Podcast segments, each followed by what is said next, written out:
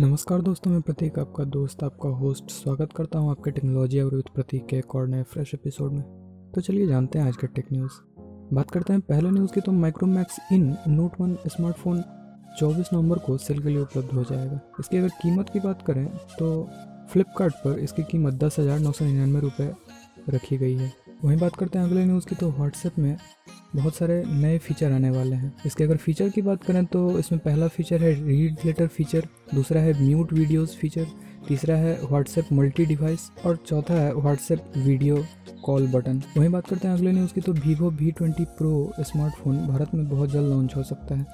इसकी कीमत की अगर बात करें तो इसकी संभावित कीमत तीस हज़ार रुपये हो सकती है। वहीं बात करते हैं अगले न्यूज़ की तो बीएसएनएल में आपको दो सौ से भी कम कीमत में आपको तीन जीबी डेटा पर डे मिलेगा। तो आप इसके ऑफिशियल वेबसाइट पर जाके इसके बारे में चेकआउट कर सकते हैं। वहीं बात करते हैं अगले न्यूज़ की तो Samsung Galaxy S series five support के साथ भारत में बहुत जल्द लॉन्च होने वाली है। हालाँकि इसके कीमत के बारे में अभी तक खुलासा नहीं किया गया है। अब देखते हैं ये मार्केट में कब तक आती है। वहीं बात करते हैं अगले न्यूज़ की तो L G Stylo seven quad camera setup punch hole display के साथ बहुत जल्द लॉन्च होने वाला है। इसके अगर कीमत की बात करें तो ये आपको 20 से पच्चीस हज़ार रुपए के बीच में इसकी कीमत हो सकती है। बात करते हैं अगले न्यूज़ की तो हुआवी का नया फोल्डेबल फ़ोन सर्टिफिकेशन साइट पे स्पॉट किया गया है, जिसमें आपको 5G कनेक्टिविटी देखने को मिल सकती है। बात करते हैं अगले न्यूज़ की तो वन प्लस भारतीय हवाई अड्डों पर चार्जिंग की सुविधा स्थापित करने जा रही है। इसमें आपको फास्ट चार्जिंग फीचर दिए जाएँगे, जिससे हवाई अड्डे पे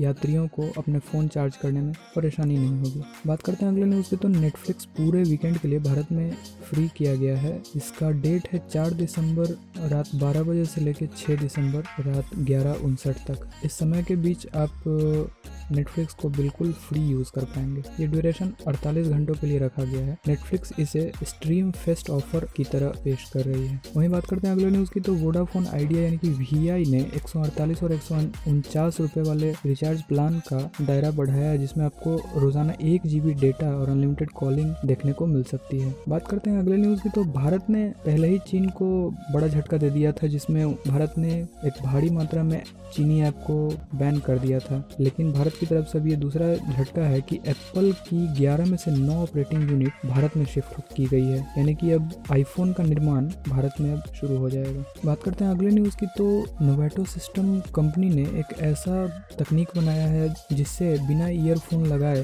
सीधा म्यूज़िक आपके कान तक पहुंचेगी। इसे साउंड बीमर का नाम दिया गया है। इसमें थ्री सेंसिंग के ज़रिए डायरेक्ट साउंड आपके कान या आपके ब्रेन तक पहुंचेगी। वहीं बात करते हैं अगले न्यूज़ की तो एच बैंक की सर्विस पूरी तरह डाउन हो गई है। एच की ना ही डेबिट कार्ड ना यूपीआई ट्रांजेक्शन इवन एटीएम तक भी वर्क नहीं कर रही है। ऐसा बहुत लोगों ने जब ट्वीट किया तो एच बैंक के ऑफिशियली ट्विटर अकाउंट पे एच ने ट्वीट किया कि an unexpected outage at one of our data center has impacted some of our services we are working towards restoration of the services which shouldn't take long. The inconvenience is sincerely regretted.